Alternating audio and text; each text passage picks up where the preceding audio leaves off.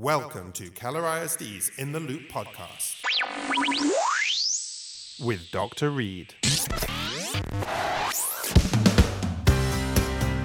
Hello, and welcome to the Keller ISD podcast, In the Loop. I'm Superintendent Dr. Randy Reed, and today I'm visiting Miss Palmer's third grade class here at Ridgeview Elementary. How you guys doing?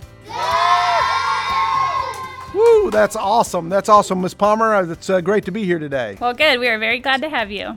Well, now I heard that this year your class has integrated English language arts with your social studies curriculum. You're doing them kind of together. Can you tell me how that started and, you know, what that might look like?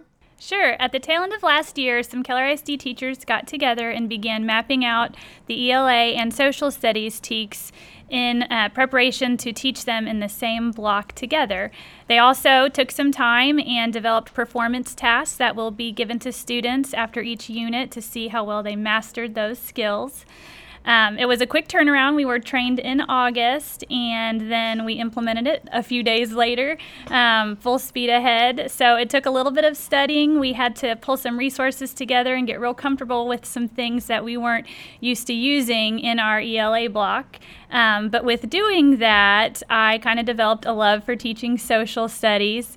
It's been really exciting to see the depth that we've been able to go since we're now teaching social studies in a much bigger time frame.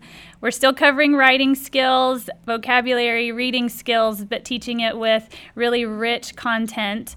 Um, previously, teaching social studies had been a little bit of a challenge because we couldn't get the depth we wanted from our students in a short amount of time.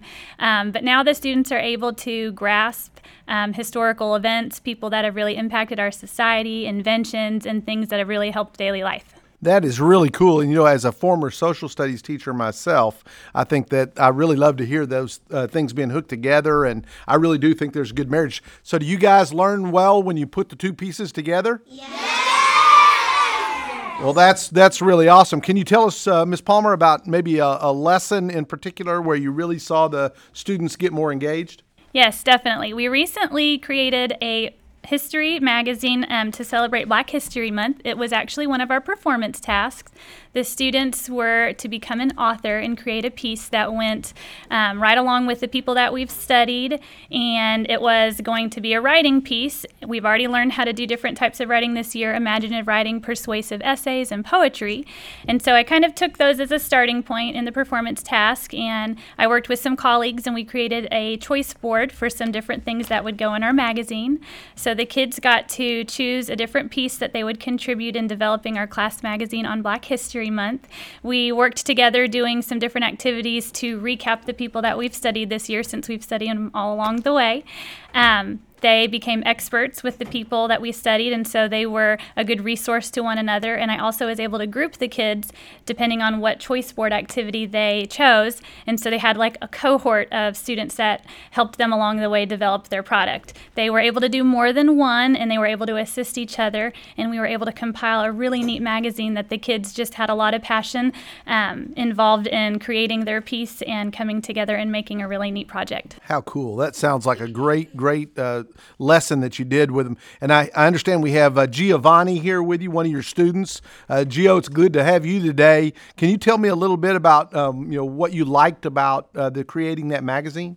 Well, I was excited about everyone getting so hyped up about we us getting to do our own thing and getting to choose our own project that we wanted to work on and how the breaks we took in between and we got to choose what we wanted on the cover and one of my friends named Jonathan we he got to choose one and he thought we should put everyone on the front cover because they all got their own part in history that we had in the past. That that sounds incredible that y'all were able to pull all that together. Sounds like you really got excited about it and liked it yourself. What'd you learn from it? What what did this lesson teach you? Well, before we started the magazine, we learned about how different people, how they fought for f- our freedom and to end segregation.